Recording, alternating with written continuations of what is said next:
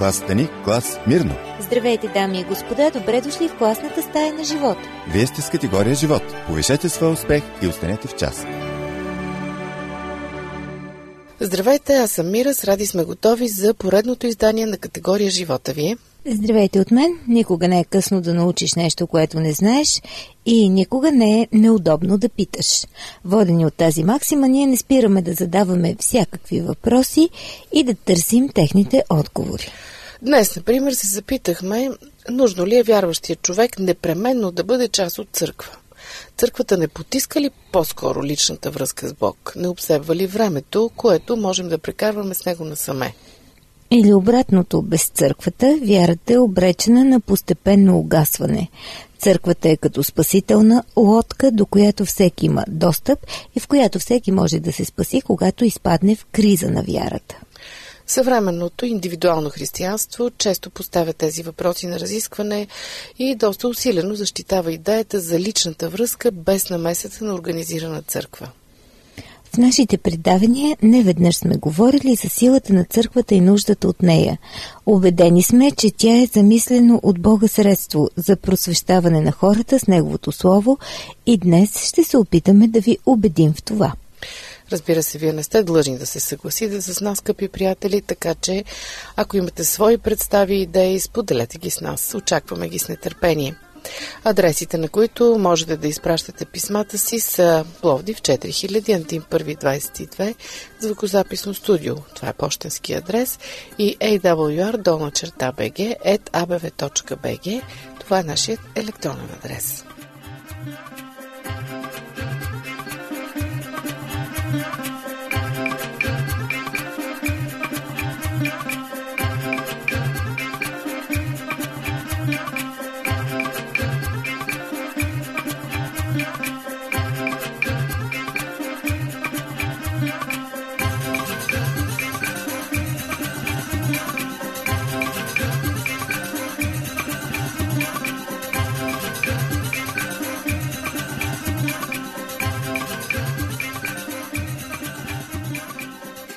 Преди да започнем, чуйте една интересна история. Гари Клар и Стив Барбин се държат досущ като братя. Двамата жители на малкото градче Фарфилд в щата Канектикът си приличат изключително много. Те си довършват изреченията един на друг, даже говорят с почти еднакъв акцент. Продължение на дълги години Гари заема ролята на най-добрия приятел на Стив. А когато бащата на Гари умира, най-голямата подкрепа в тежките дни му оказа именно Стив.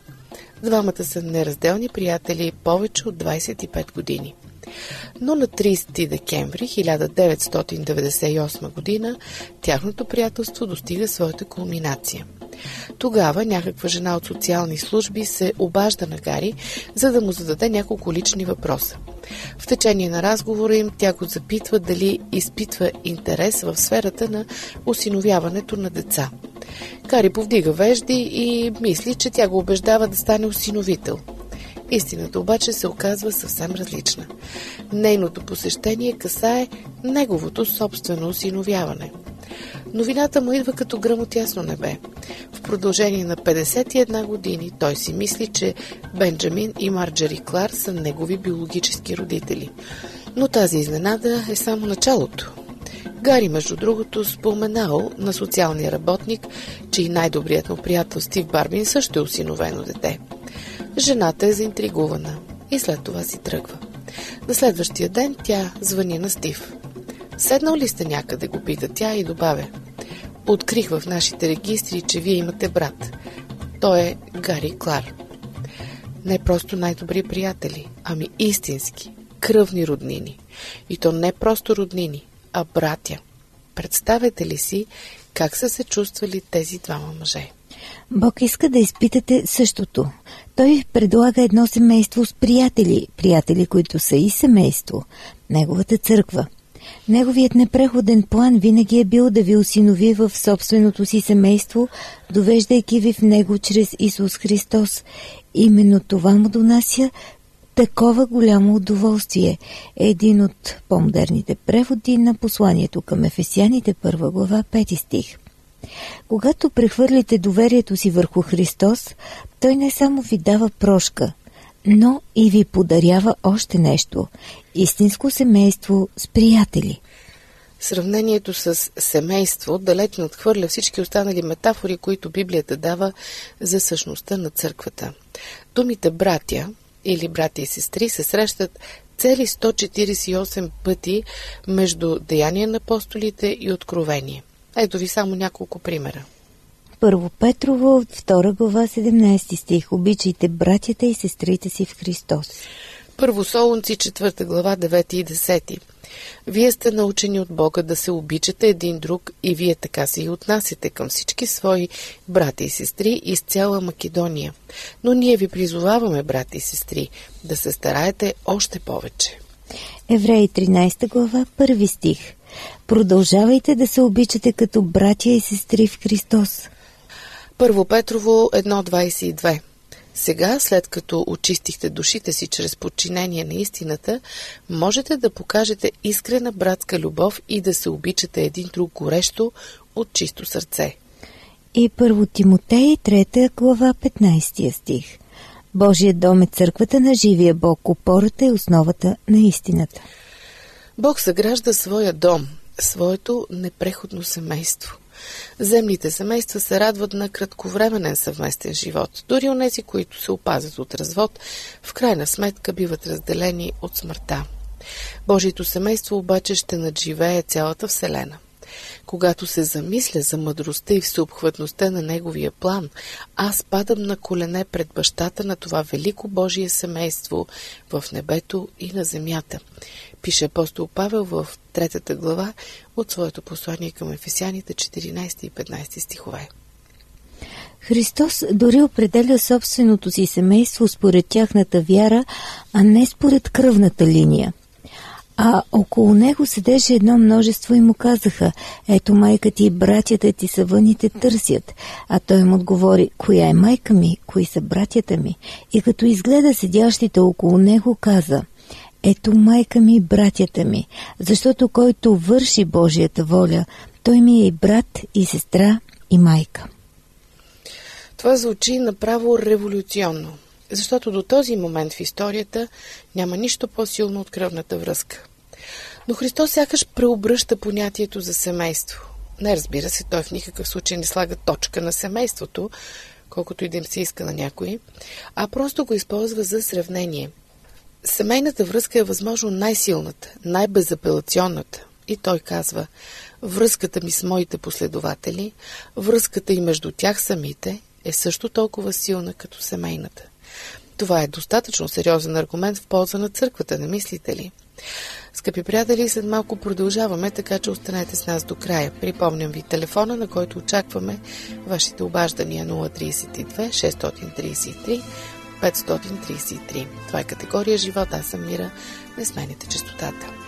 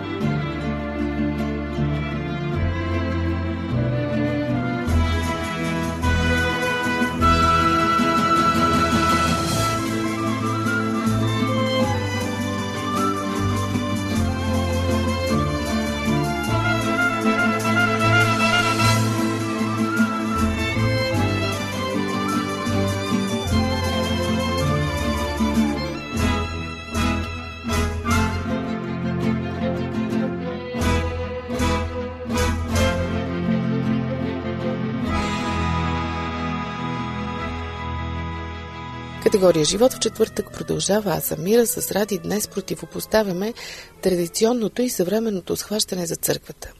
Все по-голям брой християни отхвърлят организираната църква като средство за поддържане на вярата и твърдят, че тя напротив е ненужна и дори вредна за израстването на личната вяра. Христос обаче казва друго, че портите на Ада няма да победят неговата църква. Обявява връзката си със своите последователи за нещо по-важно и по-свято от буквалните роднински връзки.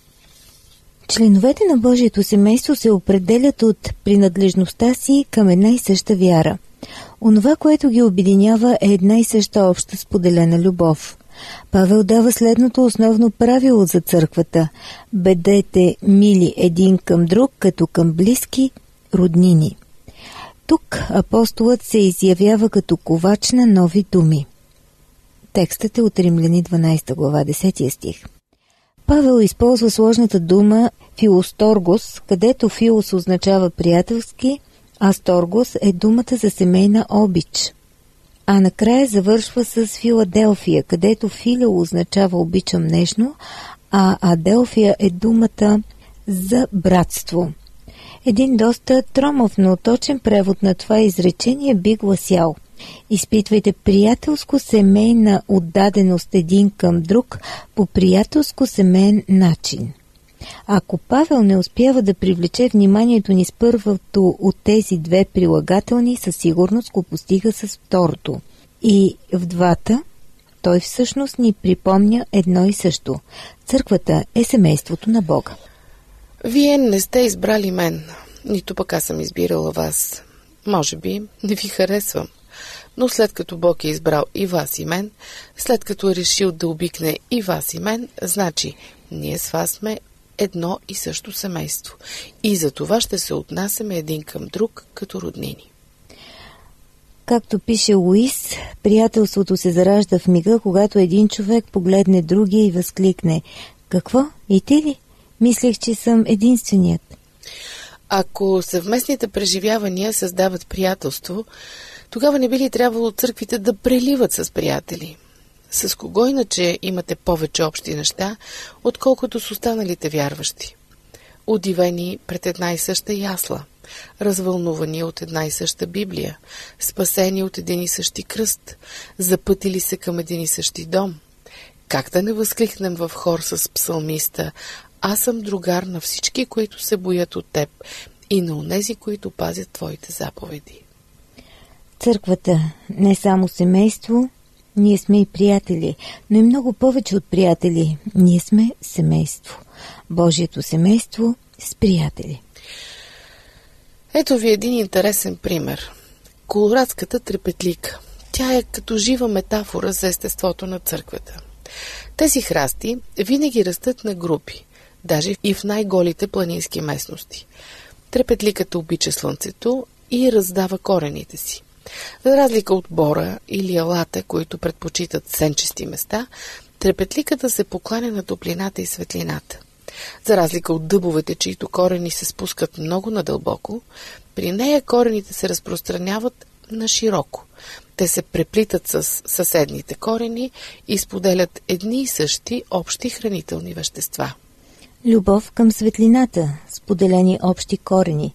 Дори на обезлесени места трепетликата се струпва на храсти. Дори на обезлюдени места църквата продължава да е заедно.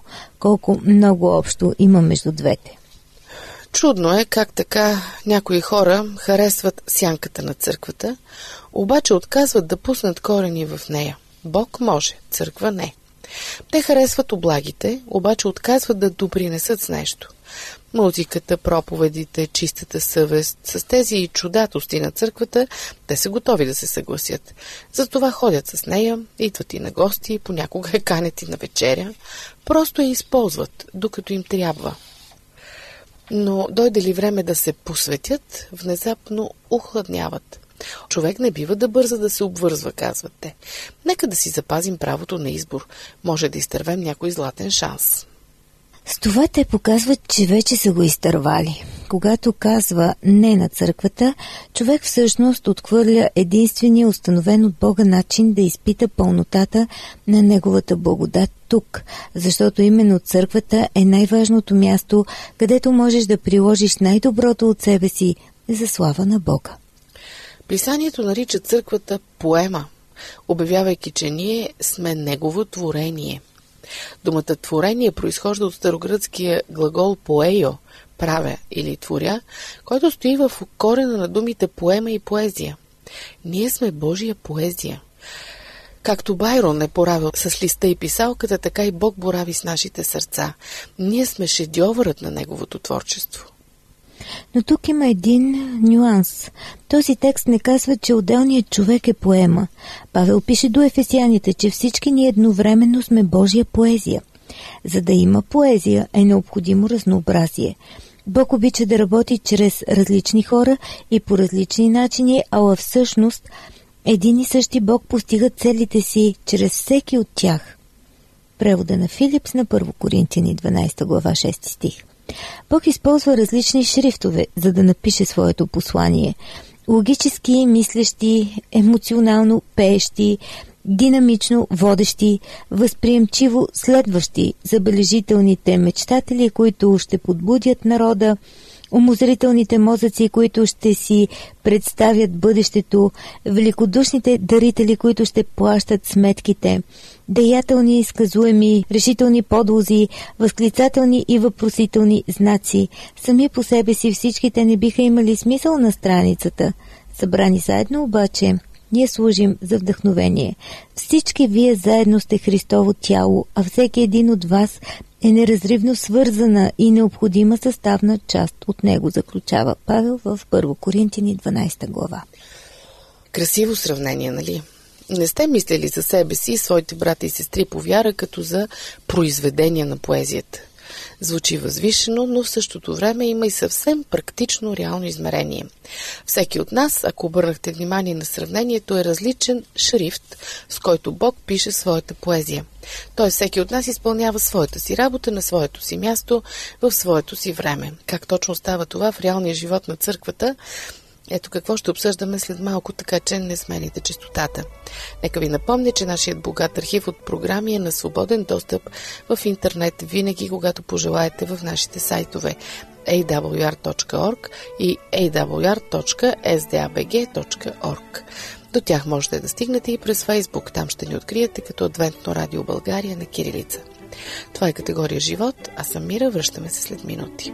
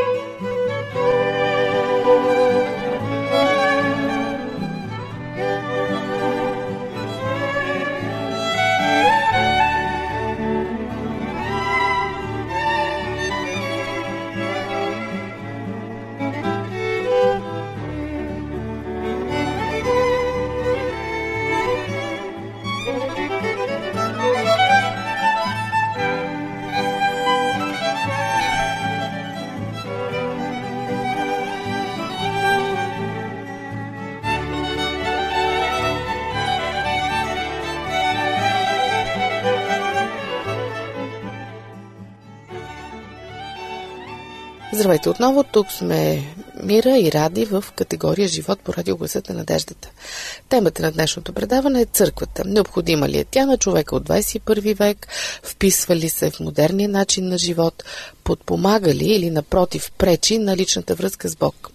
Преди малко стигнахме до заключението, че Бог има нужда от своята църква, обича я, нарича с най-нежни имена, вдъхновява се от нейното съществуване и присъствие. Всички милиарди последователи на Христос през последните две хилядолетия имат нещо общо. На всеки от вас е дадена духовна дарба, казва Павел. При Бога няма анонимници и аутсайдери. Няма изключени и няма изключения. Нашите дарби имат непреходно значение и звучене само когато са настроени в акорд с оркестъра на цялата църква. Откъснати от Христовото тяло, ние сме като отрязани ногти, като обръснат мустак, като подстриган косъм. Кой изпитва нужда от такива неща? Никой те не могат да послужат никому. Същото въжи и за нашите дарби. Всеки от нас намира своето предназначение и функция като част от неговото тяло. Римляни, 12 глава, 5 стих. Той самият възложи на едни да бъдат апостоли, на други пророци, на трети да съобщават благата вест, на някои да бъдат пастири и учители. Христос даде тези дарове, за да подготви святите Божии хора за делото на служенето, за укрепването на Христовото тяло. Ефесяни 4 глава 11 и 12 стихове. Бог ни подарява тези дарби, за да подготви святите Божии хора. Тук Павел отворил медицински речник, за да подбере подходящ глагол – Същата дума използват лекарите, когато описват как наместват някоя щупена кост. В църквите ни непрекъснато идват причупени хора. Повечето от тях идват не заради щупена кост, а заради съкрушено сърце, скършена мечта, съсирена рана, с ухрен брак или съсипан живот. Те куцат с фрактура във вярата си и ако църквата е църква, намират търсеното изцеление. Пастири учители проповядват и преподават, носители на Евангелието донасят добра вест. Пророци изговарят думи изпълнени с истина, мечтатели се простират към нови хоризонти. Едни обслужват, други се застъпват, някои водят, а други следват. Но всички помагат да се изцели нараненото, за укрепването на Христовото тяло. Чуйте, например, историята на Ранди Бокс. Тя е много подходяща иллюстрация на всичко, което говорим до тук. Ранди Бокс толкова обича църквата, че от него буквално се носи миризмата на овцете, за които се грижи. Наред с бизнеса си и семейството си, той отделя достатъчно време, за да успее да насърчи болните, да позвани на блуждаещите. Малцина има толкова благо сърце като Ранди. Но и малцина са били обливани в такъв студент душ, какъвто преживява той една нощ, когато някой убива баща му, а доведената му майка е арестувана по обвинение в убийство. В крайна сметка жената е оправдана, но цялата тази случка оставя Ранди без баща, без наследство и без отговори. Как може да се възстанови човек след такъв удар? Ранди ще ви каже, чрез църквата. Мнозина приятели се молят за него, плачат с него, стоят край него – в продължение на няколко месеца той се бори с бушуващия гняв и гнетящата мъка и най-накрая решава да продължи напред.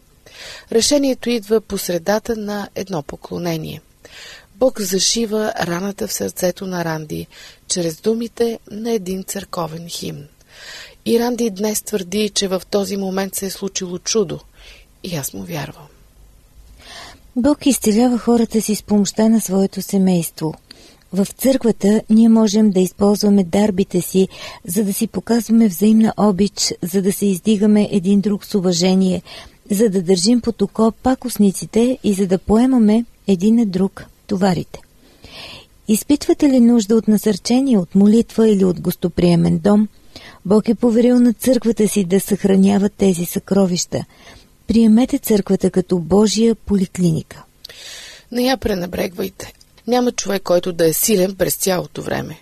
Не пренебрегвайте възможността да намерите своето място и да получите целебен мехлем за болките си. Потърсете онова, което са открили Гари Клар и Стив Барбин. Изненадата едно и също лице да се окаже твой приятел и твой брат. Между другото, онази жена от социални служби в крайна сметка открила, че Гари и Стив имат още 11 братя и сестри. Каква необятна красота, какви неизказани изненади може да крие семейният живот. В църквата на Бога всичко това ви е гарантирано. Тоест, не се отнасяйте с пренебрежение към институцията, наречена църква. Не обявявайте за нещо устаряло, ненужно и вредно. Да, Божията църква носи белезите на греха.